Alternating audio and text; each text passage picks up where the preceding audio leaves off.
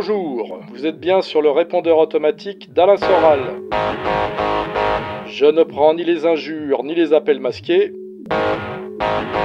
Laissez votre message après le signal sonore. On verra si on vous répond.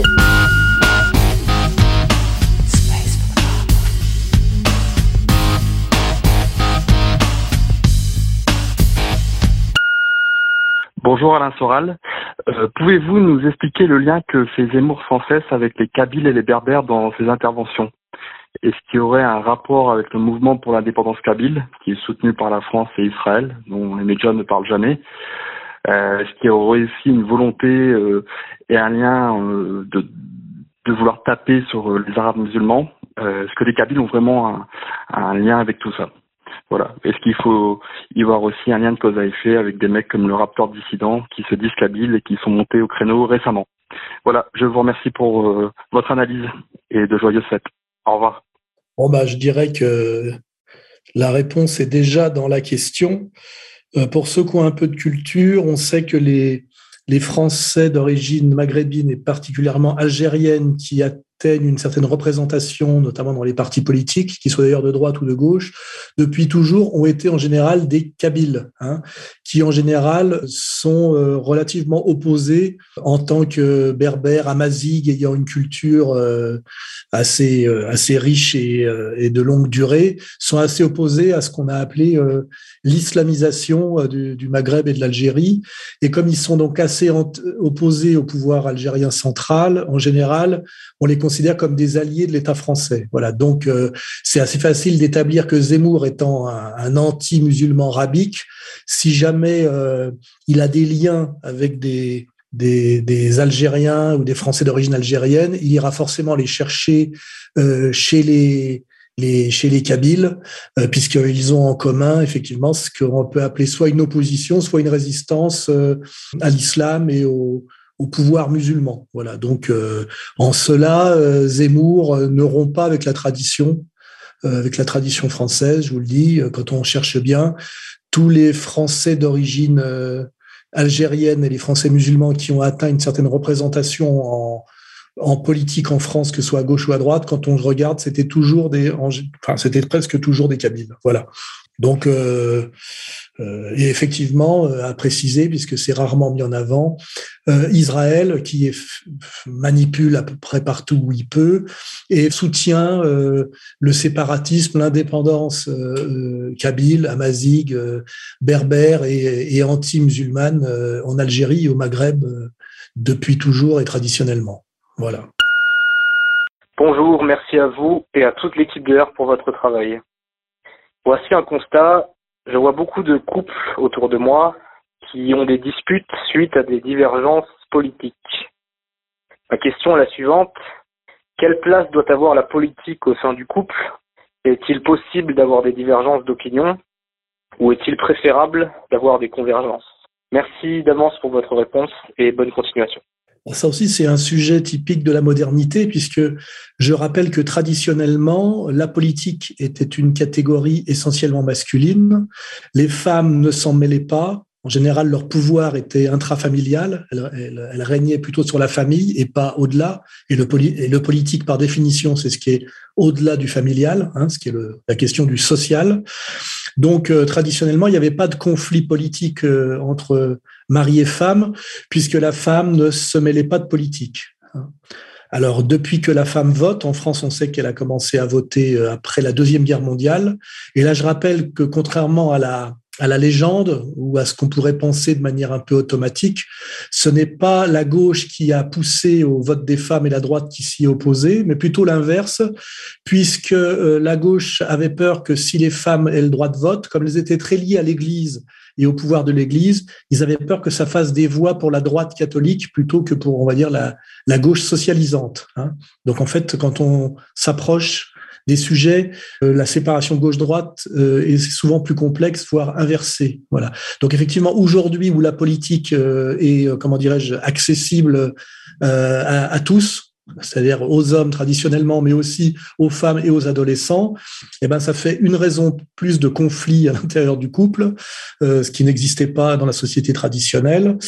Et euh, la réponse, il est évident que quand on s'entend bien avec une personne sur le plan, on va dire psychologique, voire sexuel, et qu'on a des oppositions franches politiques, notamment quand les femmes se piquent de féminisme à cause de l'idéologie dominante, eh ben ça fait une cause de de dislocation des couples, ce qui est assez dommage, mais ça va aussi dans la logique de, l'idéologie dominante de séparer tout ce qui peut faire structure, ce qui peut faire, euh, ce qui peut exister au-delà de l'individu et de l'individu solitaire et isolé. Donc euh, la réponse est évidente. Il vaut mieux être en, harmonie en tout point et en harmonie, euh, on va dire politique, donc idéologique, quand on veut qu'un couple dure longtemps, c'est une évidence. Hein, puisque je pense que l'attraction physique euh, au-delà de trois ans euh, devient quelque chose de secondaire, hein, si on en croit les, les, écrivains. Donc il vaut mieux bien s'entendre politiquement avec quelqu'un si on veut faire couple durable avec lui. Malheureusement, euh, aujourd'hui, avec la confusion entre la conjugalité et l'amour-passion, eh ben, tout est confondu. On est beaucoup dans le court-termisme, dans le plaisir individuel.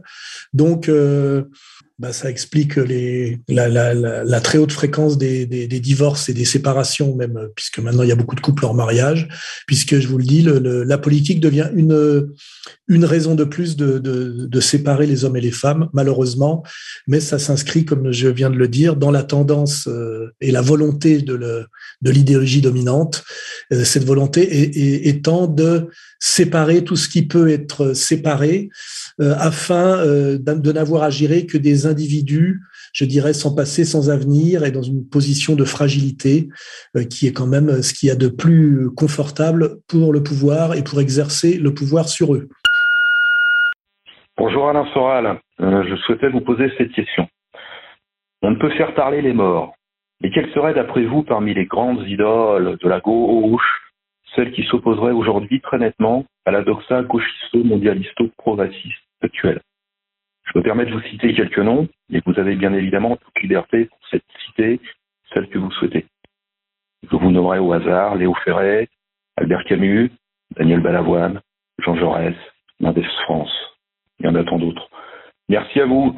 Ah là, c'est une question, euh, pareil, il faudrait y répondre de manière plus, plus sérieuse. Euh, et là, je, moi, je m'appuierais sur les catégories euh, très, très pertinentes du grand philosophe euh, Michel Plouscar, qui est la, différence entre le frivole et le sérieux, ce qui donne euh, la différence entre la gauche sociale et la gauche sociétale, c'est-à-dire la gauche sociale sérieuse qui s'intéresse au rapport capital-travail, au rapport production-consommation, c'est-à-dire la question de l'exploitation de l'homme par l'homme, et puis, euh, on va dire, le mensonge de la gauche sociétale qui a essayé de la de la travestir et, qui, la recouverte progressivement. C'est toute l'histoire du Parti socialiste depuis les années 80, qu'on appelle la gauche sociétale, où la question devient la question des minorités, notamment des minorités sexuelles, hein, c'est-à-dire euh, euh, la lutte contre l'homophobie, euh, l'antiracisme et toutes ces, ces manipulations de pseudo-gauche.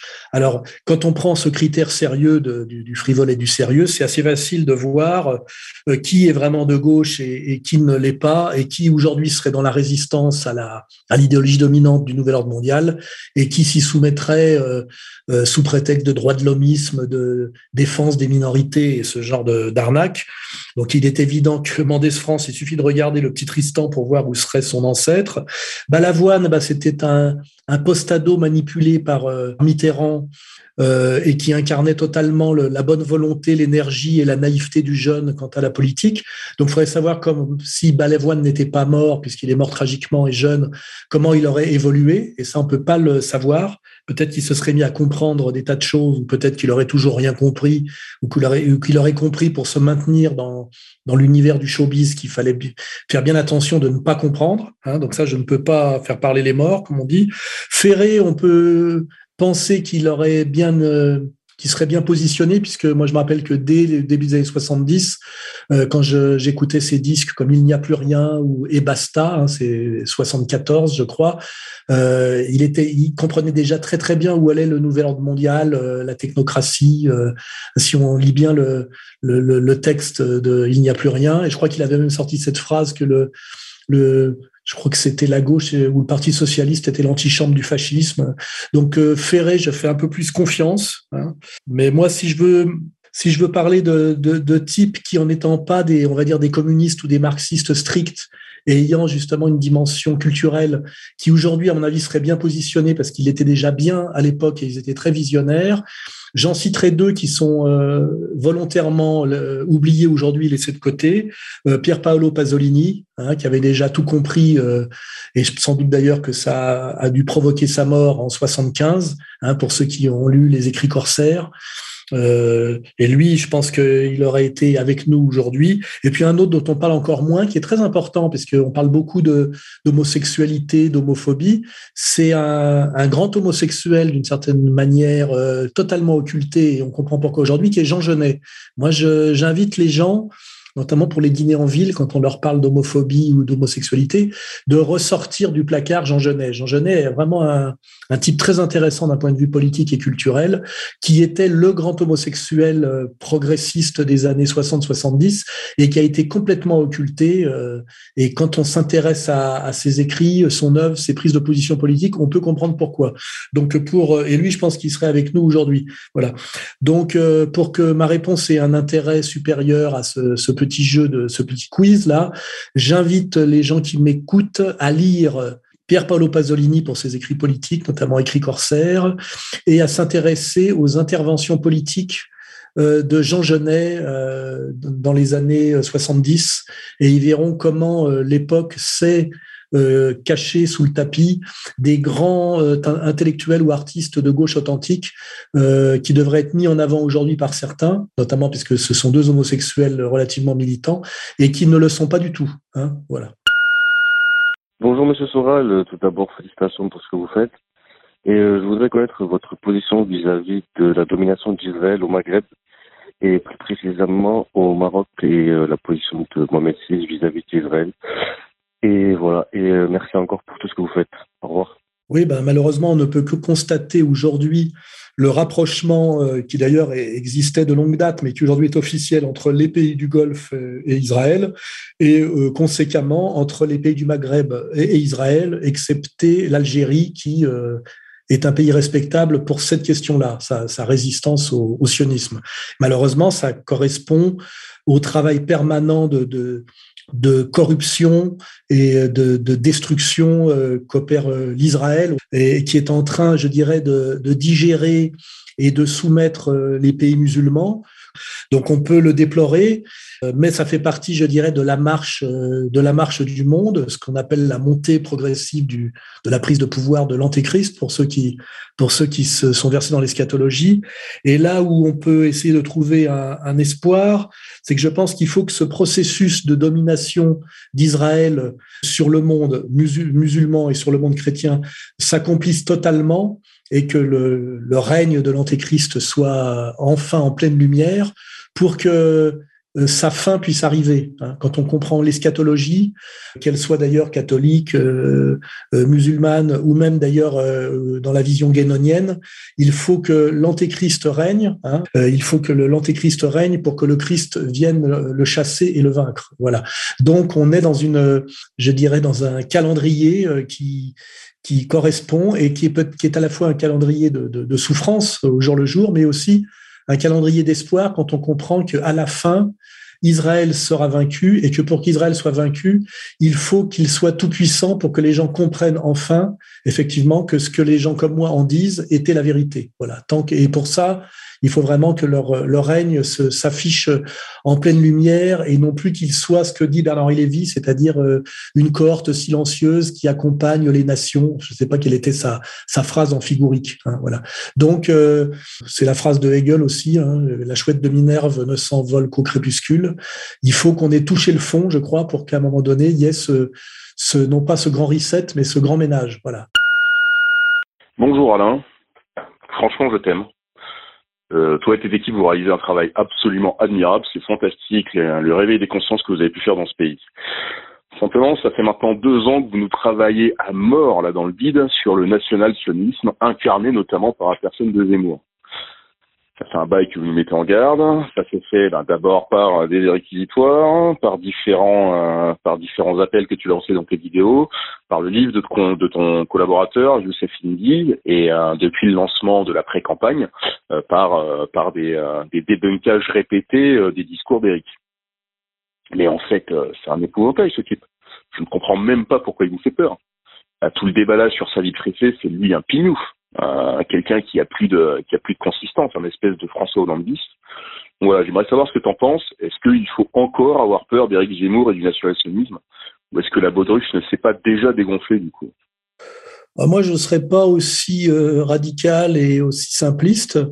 Euh, il faut déjà admettre, une chose Zemmour est très bon euh, et c'est sans doute le meilleur politique aujourd'hui dans les débats depuis que Mélenchon a renoncé à, par trouille, euh, je dirais, à la pertinence et à l'intelligence. Zemmour les balaye tous, hein, il n'y a aucun doute, il est très au point. Donc euh, déjà, euh, de ce point de vue-là, il peut être inquiétant. Il est en plus, il est en phase avec la colère et la souffrance des Français. c'est certain. Deuxièmement, ce qu'il faut comprendre, c'est que quand on parle de Zemmour et donc de quelqu'un de la communauté, c'est qu'il faut toujours jamais se limiter à son être individuel, mais l'inscrire dans ce qu'on appelle un être collectif et euh, comprendre que seuls les, êtres collectifs sont capables de stratégies de longue durée. Voilà. Donc, quand on juge l'individu Zemmour, on peut soit euh, le détester, soit l'admirer. Moi, je pense qu'il est, il est très performant, il n'y a aucun doute. Mais après, il faut l'inscrire dans une perspective collective et de longue durée et comprendre à quoi il sert. Voilà, et c'est ça. Et c'est là, nous, le travail qu'on fait, c'est expliquer à quoi il sert. Bon, bah, il sert que non pas transformer la France radicalement pour euh, pour répondre aux angoisses des Français, mais à, le, à le proposer, à le dire, à le chanter, pour en réalité euh, que le pouvoir oligarchique se maintienne encore un peu plus longtemps, ce qui est en fait la même euh, stratégie que Sarkozy, en plus appuyé forcément, puisque la crise est encore euh, plus grande.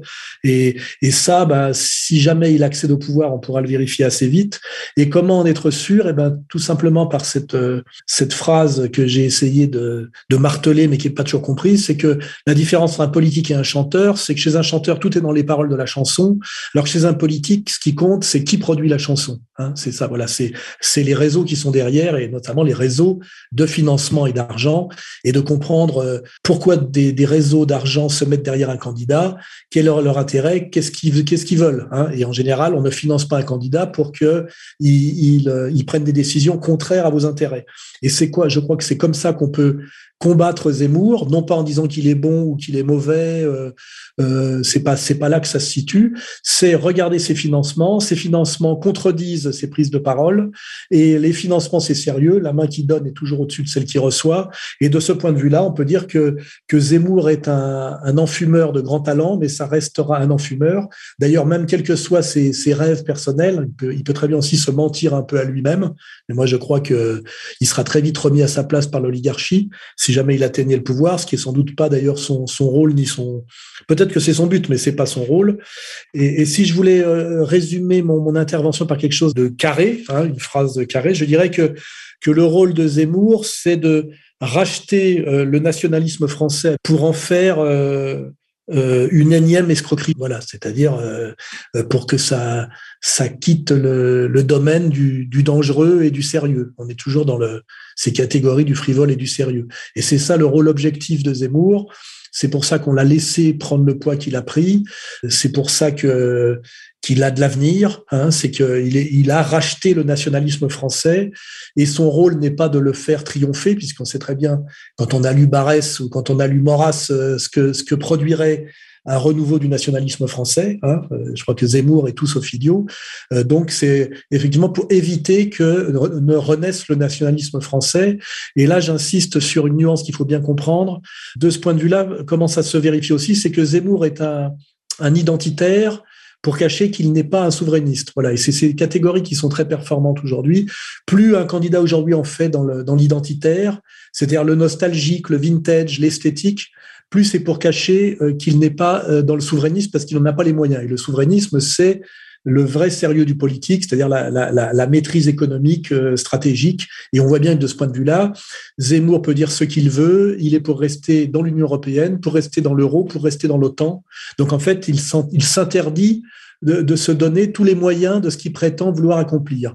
Et il faut vraiment être un gamin ou un con comme Papacito ou la petite Escouffion pour croire euh, que Zemmour va. Je, me rappelle la, sortie de, de, de, de, cet abruti là qu'il allait refaire la France du Moyen Âge. Voilà, quand on croit que Zemmour peut refaire la France du Moyen Âge, il vaut mieux qu'on arrête de penser, euh, de parler de politique et qu'on retourne faire fils de pute de la mode où là on avait un, certain talent, une certaine drôlerie. Hein, voilà, mais moi, moi le, les concepts ils sont là. Euh, en ce moment ce qu'on appelle abusivement l'extrême droite, c'est-à-dire en fait le, la cause nationale est en train d'être rachetée via Zemmour, et il est bien évident que cette communauté rachète le, nationalisme français pour le stériliser entièrement. Alors effectivement, en misant sur du vintage, hein, en misant sur de l'identitaire, parce que ça fait ça fait joli et puis ça amuse ou ça comment dire ça distrait. Mais ce qui est certain, c'est que sur le plan du, du souverainisme, c'est exactement l'inverse. Hein. Voilà, c'est pour euh, empêcher toute, euh, toute renaissance, tout rebond souverainiste. Hein, euh, donc une fois qu'on a dit ça, on n'a plus besoin de d'avoir, comment dirais-je, un, un commentaire euh, individualiste ou psychologique sur Zemmour, hein, et de dire qu'il est mauvais. Non, c'est pas vrai. Il est très bon il est très bon, euh, mais euh, c'est de comprendre à quoi il sert. Et pour ça, je vous le dis une fois de plus, vous regardez ses sponsors et vous essayez de comprendre ce que c'est que les stratégies collectives de longue durée, c'est-à-dire prendre de la hauteur politique. Et là, tout s'éclaire. Hein. Mes respects, Monsieur Soral.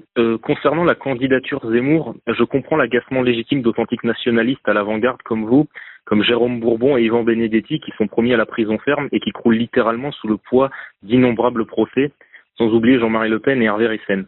Cependant, en raison de la gravité de la submersion migratoire et de l'ensauvagement que je constate tous les jours, magistrature suprême que Marine Le Pen. Pour moi, voter Zemmour revient à choisir le moindre mal. Voilà, je ne sais pas si vous voulez commenter cet avis.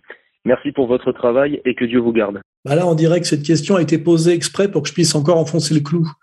Que Zemmour soit un moindre, mal au niveau de la petite chanson qui, nous chante à l'oreille, ben, ça dépend ce qu'on comprend dans la politique. Si la politique c'est de se faire enfumer par des beaux parleurs, les uns après les autres, sans jamais rien comprendre, euh, ce qui est toute l'histoire de la Ve République pour faire court, eh ben qu'on continue comme ça. Là, on est encore chez un jeune homme qui n'a pas compris la différence entre un homme politique et un chanteur. Hein Donc Zemmour chante à son oreille une petite musique qui lui fait du bien, oui, comme un baume, hein, voilà. Mais quant à la réalité de ce qu'il faudrait faire euh, en politique demain pour sauver le pays, il est évident que Zemmour ne peut pas le faire et ne le fera pas pour toutes les raisons euh, précédemment évoquées. Autre remarque aussi, j'en profite, quand il met Rissen dans la catégorie des, comment dirais-je, des victimes, euh, je rappelle quand même que Rissen est passé totalement de l'autre côté, au point même aujourd'hui d'avoir été cité par Routel Krief comme un des, soutiens de Zemmour. Hein. Alors comment Rissen a pu passer du grand spécialiste de la question J à soutien de Zemmour? Eh ben l'explication c'est euh, neuf mois de prison ferme. Voilà, euh, c'est là qu'on voit la différence entre, euh, eh ben, je dirais un, Nelson Mandela par exemple et puis un Hervé Rissen. Il y en a qui sont capables de tenir 25 ans en prison, d'autres euh, au bout de neuf mois ils s'écroulent. C'est une bonne manière de, de, juger les gens. Et d'ailleurs quand je dis ça, moi j'ai pas fait le fanfaron hein, parce que j'ai pas du tout envie de me coltiner cet exercice, mais euh, ce que je vois, c'est qu'il y a des gens qui n'ont pas les, les moyens euh, physiques et psychologiques, ils n'ont pas la moelle, euh, ils n'ont pas les couilles, voilà, de leurs convictions. Hein, voilà, donc c'est ça, c'est petite parenthèse que je referme. Donc, pour continuer à répondre à, notre camarade là, faites-vous plaisir à voter Zemmour, et puis vous regarderez ce que ça donne. et effectivement, bah ça ça remet bien à sa place le jeu électoral, hein, euh, que c'est voilà, c'est un jeu, voilà.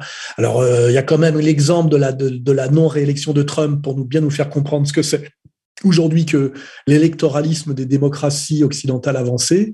Et là là il y a un vrai problème, c'est euh, les gens qui veulent qui ne veulent pas s'élever quoi, qui veulent rester dans qui veulent rester finalement dans la, la, douce position de victime de la domination et du système. Et ça, je crois qu'il y a quelque chose de, de, de l'ordre de la constante anthropologique. Je pense que la personne qui a posé la question a absolument tous les moyens de comprendre la mascarade électorale, et pourtant, il préfère ça euh, quelque part à un vide, à un vide qui générerait chez lui une angoisse. Or, euh, ce vide est nécessaire parce que comme la nature a horreur du vide et la nature sociale aussi, ce vide pourrait être remplacé par autre chose que la mascarade électorale. Or, en fait, ben, cette personne, comme tant d'autres, préfère euh, que ce vide soit rempli par quelque chose qui est, une, qui est un leurre, plutôt que de, de, se retrouver face à l'angoisse de l'inconnu et être obligé de produire quelque chose euh, une, notamment quelque chose de l'ordre de la catégorie politique qui nous permettrait peut-être d'entreprendre ou d'espérer. Et là, malheureusement, euh, je pourrais répéter dix mille fois ce que j'ai déjà dit et ce que je viens encore de redire, ça changera rien. Voilà, on est vraiment euh, les gens euh, ont besoin de la mascarade électorale comme ils ont besoin peut-être des jeux télévisés, comme comme voilà. Et, c'est là où le système est est fort malheureusement parce que le système connaît la psychologie collective, connaît la, la je dirais la, la, médiocrité des foules, euh, puisqu'il est de l'essence même des gens moyens d'être moyens. Et bon bah en moyenne les, gens sont moyens. Et le système ne joue pas sur le sur les comment dirais-je sur les marges, hein, sur les élites, sur les extrêmes. Il, il, il joue sur euh, sur les masses. Et voilà euh, bah, c'est pour ça que Zemmour euh, a toutes ses chances de réussir en politique. Hein. C'est le, constat que je fais. Et la question qui vient d'être posée montre que malheureusement, euh, on est dans quelque chose de euh, massivement, euh, relativement indépassable. Bonjour Monsieur Soral, voici ma question. Que pensez-vous de l'œuvre de Tolkien en, et en particulier et en globalité la littérature anglo-saxonne de fantasy? Et donc comme je disais plus particulièrement euh, de l'écrivain euh, Tolkien, et de ses itérations, de ses adaptations filmographiques par Peter Jackson, les avez-vous vues? Qu'en pensez-vous, puisque cette littérature inspire, inspire grandement, on va dire, les gens qui aspirent à euh, une, tradition voilà médiévale un peu fantasmée, un peu un peu comment dirais-je fictionnelle. Et puisqu'on voit que la nouvelle série Amazon, donc la nouvelle adaptation des écrits de Tolkien, euh, va faire euh, l'objet d'une comment dirais-je une nouvelle propagande donc de l'inclusivité etc ce, qui avait échappé aux anciennes adaptations de, Peter Jackson. Et voilà quel est votre avis sur l'œuvre de Tolkien ses adaptations filmographiques et euh, voilà.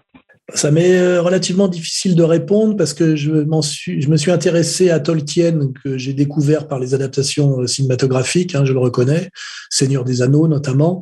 Je m'étais pas vraiment posé la question. Euh, simplement, à ça m'a interpellé euh, à cause d'ailleurs de Harry Potter. Je trouvais qu'il y avait une version des dévoyée euh, chez Harry Potter de ce qui était en jeu chez Tolkien. Peut-être même que c'est volontaire. Alors il y a, quelque chose de très ambivalent dans le, comment dirais-je, pas Tolkien lui-même, hein, c'est une œuvre, elle est très respectable, mais dans le la, la, la, la mode Tolkien aujourd'hui, chez plutôt chez les jeunes, c'est qu'il y a à la fois ce désir chez les jeunes de réenchantement du monde et effectivement de, de retrouver euh, les mythes, euh, ce que j'appelle la tradition dans mon dernier livre, euh, donc de ne pas euh, se contenter de la société matérialiste technicienne. Et, en ça d'ailleurs, c'était déjà la question du 19e siècle, euh, du temps de Baudelaire, de Barbet d'Aurevilly ou de Huysmans, hein, ce qu'on appelait le, le, romantisme français, qui était de de ne pas, enfin de, de, de, sentir la froideur de la société bourgeoise et de refantasmer sur un, un Moyen Âge euh, euh, un peu idéalisé. Hein. Il y avait, il y, a, il y, a, déjà ça même chez, Victor Hugo aussi. Hein.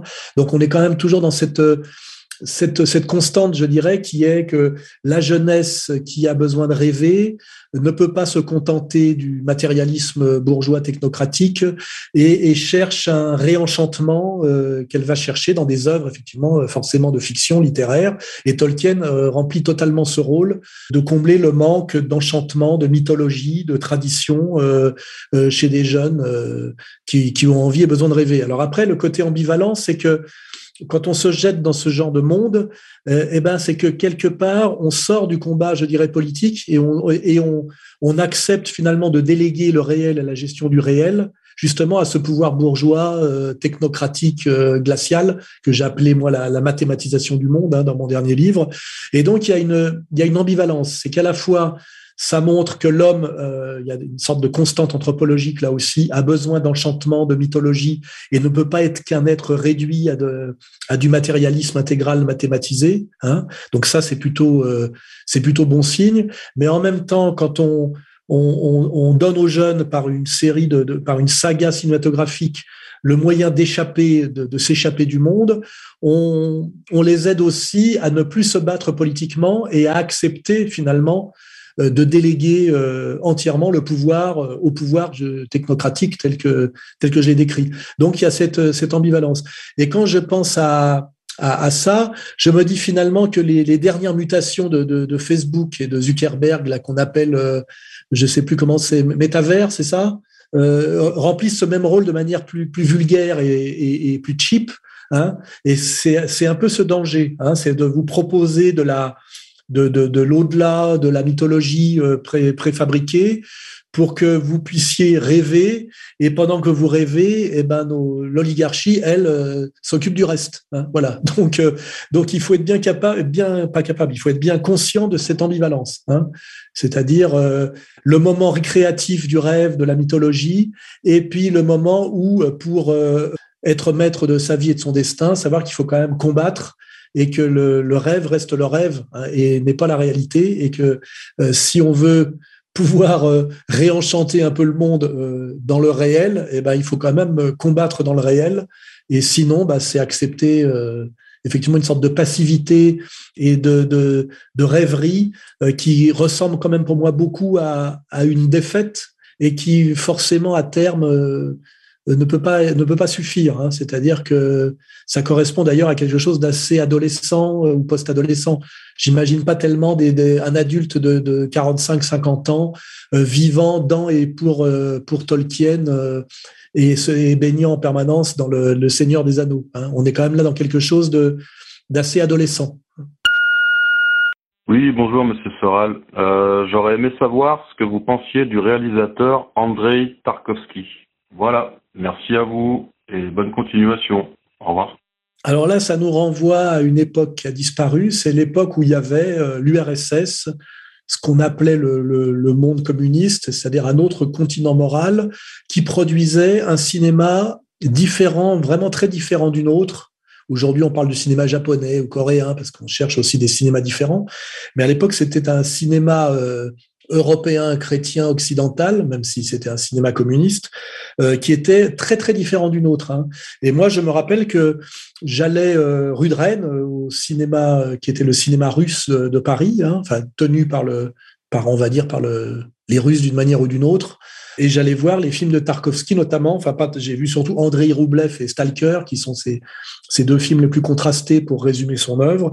Et effectivement, j'étais impressionné par la différence. et, j'étais content de voir un cinéma de très grande qualité qui était différent du cinéma que pouvaient produire les Américains, les Français et les Italiens, qui étaient les trois grands cinémas qui existaient encore dans les années 70-80. Euh, je pense que tout ça, c'est un peu effondré au profit du cinéma américain seul dans les années 90. Hein. Donc, euh, très grand respect pour Tarkovsky, euh, qui d'ailleurs a eu à lutter euh, contre la censure soviétique. Hein, c'est une position toujours de, difficile.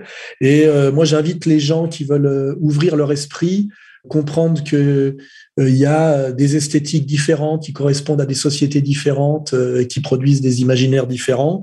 Euh, à voir, euh, notamment Stalker, qui est un, film très très étrange pour un pour un, occidental euh, d'aujourd'hui. Hein. Donc, grand respect pour le, le cinéma de Tarkovsky. Je crois bien d'ailleurs qu'il est, il a fini en France, hein, Tarkovsky. Je crois même qu'il est enterré en France, il me semble. Hein. Voilà. Donc, ben, moi, c'est comme dire, quand je dis lisez Pasolini, lisez Jean Genet, pareil, si je peux inciter les, gens à ouvrir leur esprit, euh, donc à se libérer quelque part d'une dictature aussi culturelle par, euh, la curiosité, et eh ben, euh, allez voir les, les films de Tarkovsky. Bonjour Monsieur Soral. L'inceste entre adultes n'est pas puni par la loi en France. Je voudrais savoir ce que vous en pensez. Je cite, le 4 décembre 2020, un rapport est rendu sur la loi de 2018 dite loi euh, qui propose le retour à la présomption de non-consentement dans tous les cas pour les mineurs de moins de 15 ans. En revanche, l'inceste entre adultes, majeurs et mineurs de plus de 15 ans n'est pas puni par la loi. Que pensez-vous de cette loi Et pourriez-vous expliquer les conséquences que ça peut avoir dans une société comme, comme la France, par exemple? Oui, alors là, sujet très intéressant. Là, ça nous, ça nous connecte avec les travaux de Viguier sur les, structures de la parenté et de comprendre les sociétés par rapport aux structures de la parenté. Et il est évident aujourd'hui qu'il y a une guerre à mort qui est menée contre tout ce qui est structure collective, qui permet justement des êtres collectifs de longue durée, euh, qui permettent de la perspective, qui permettent de l'organisation et de la solidité. Et ces attaques sont toujours menées au nom de la liberté individuelle, du choix individuel. Hein.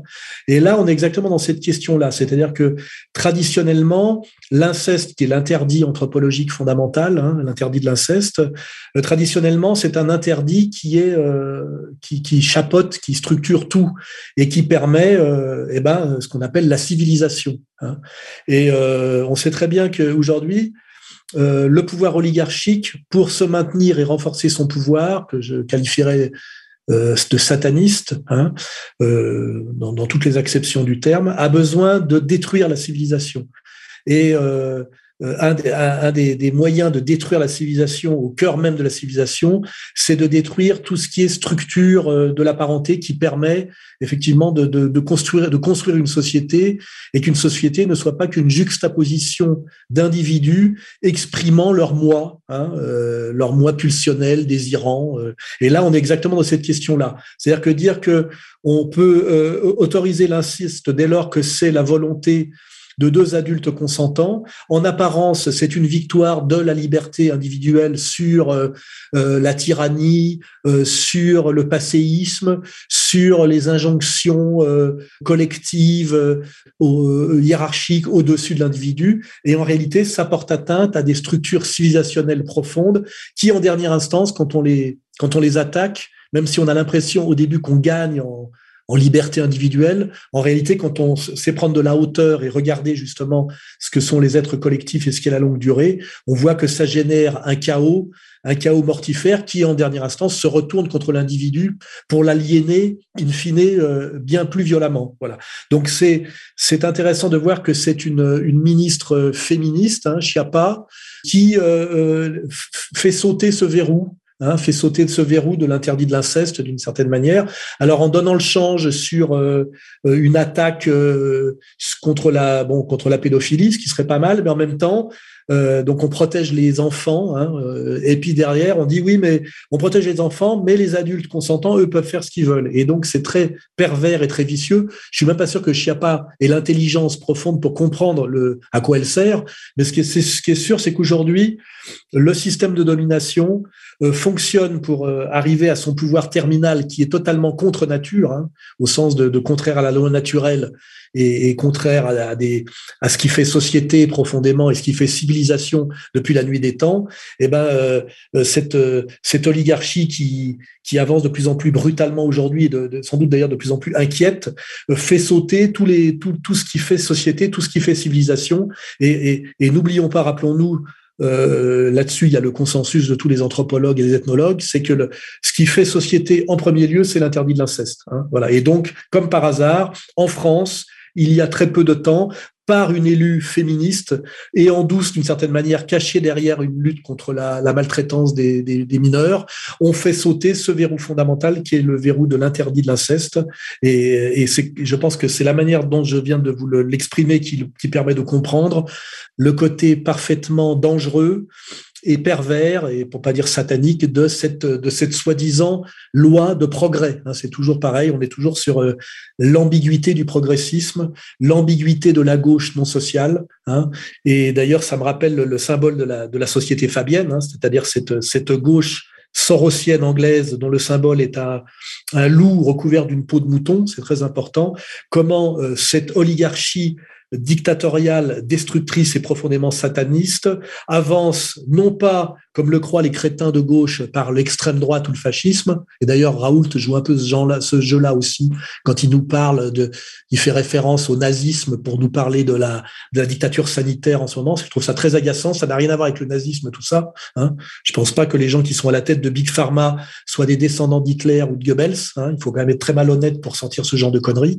Mais en tout cas, ce qui est sûr, c'est que contrairement à ce que croient les gauchistes, aujourd'hui, la dictature implacable, la plus satanique, avance par la gauche avec euh, les, moyens de la gauche et un discours de gauche et une apparence de gauche, hein, bien sûr de gauche sociétale, et, non pas par la droite. Et c'est en ça qu'elle est, elle est très, comment dirais-je, dangereuse et, et, et, comment dirais-je, très euh, et c'est en ça que la, que la jeunesse est très perméable à, ses, à sa perversité et à son action.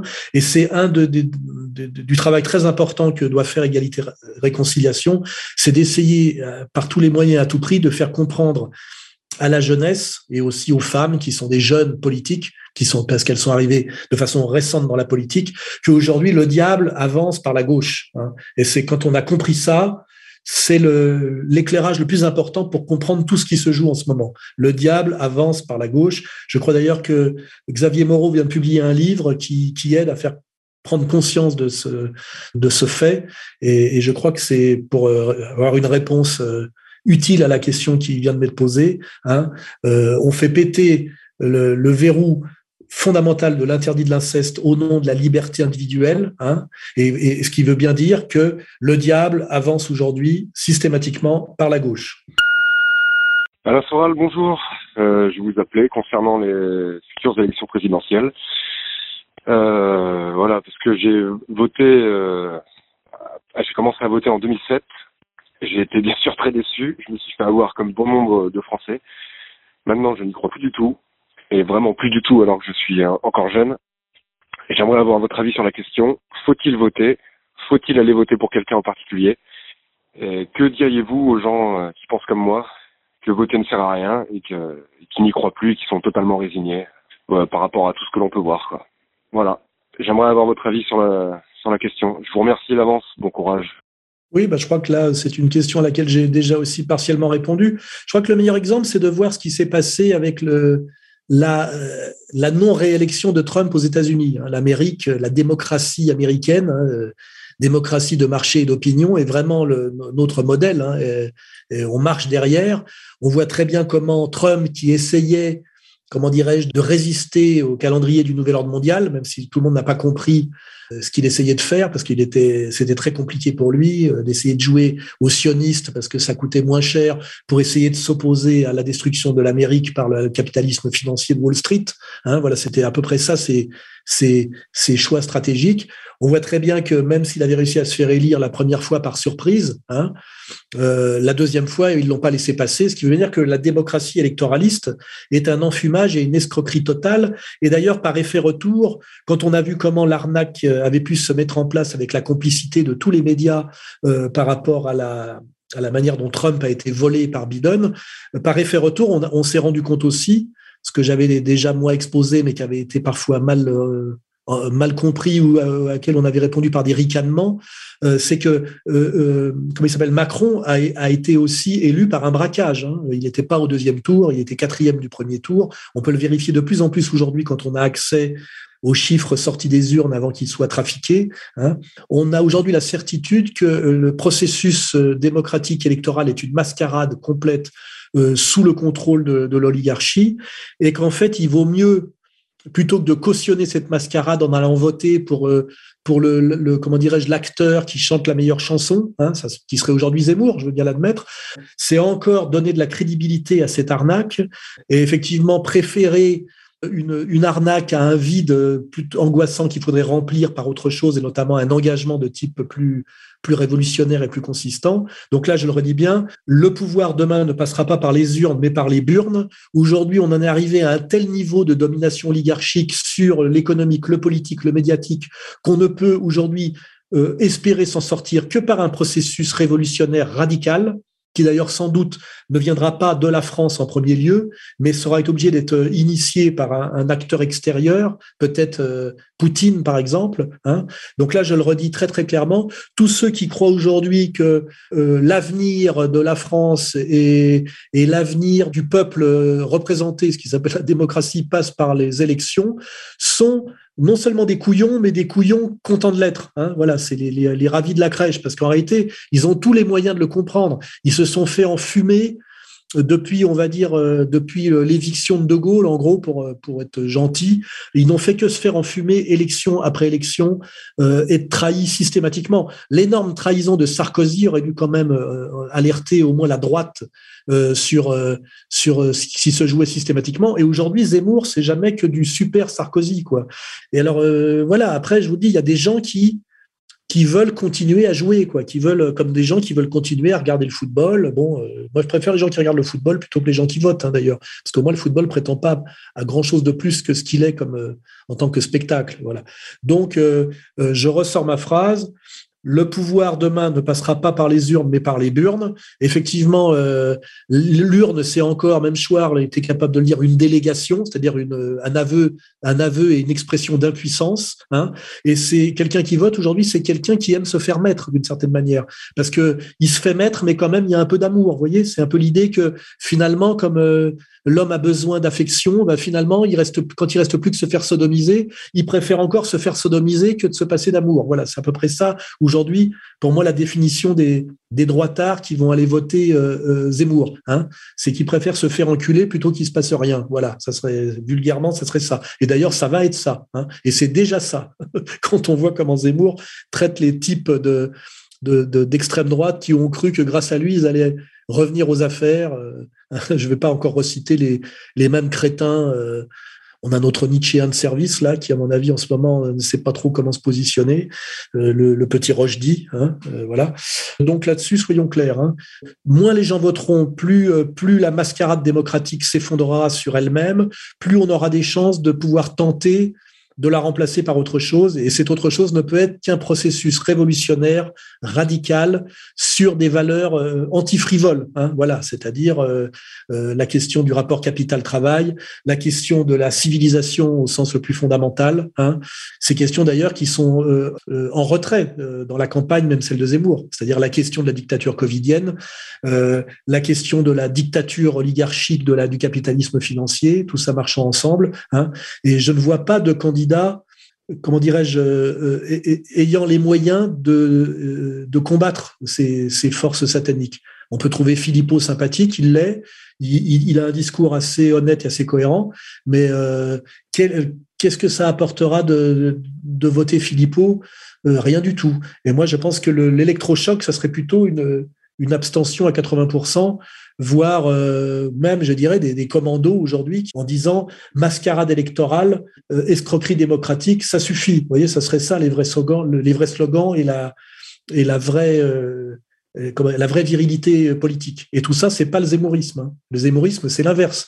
C'est encore prolonger par un discours de qualité, comme un chanteur qui nous chante une belle chanson, cette mascarade démocratique qui euh, nous tue euh, euh, élection après élection à petit feu.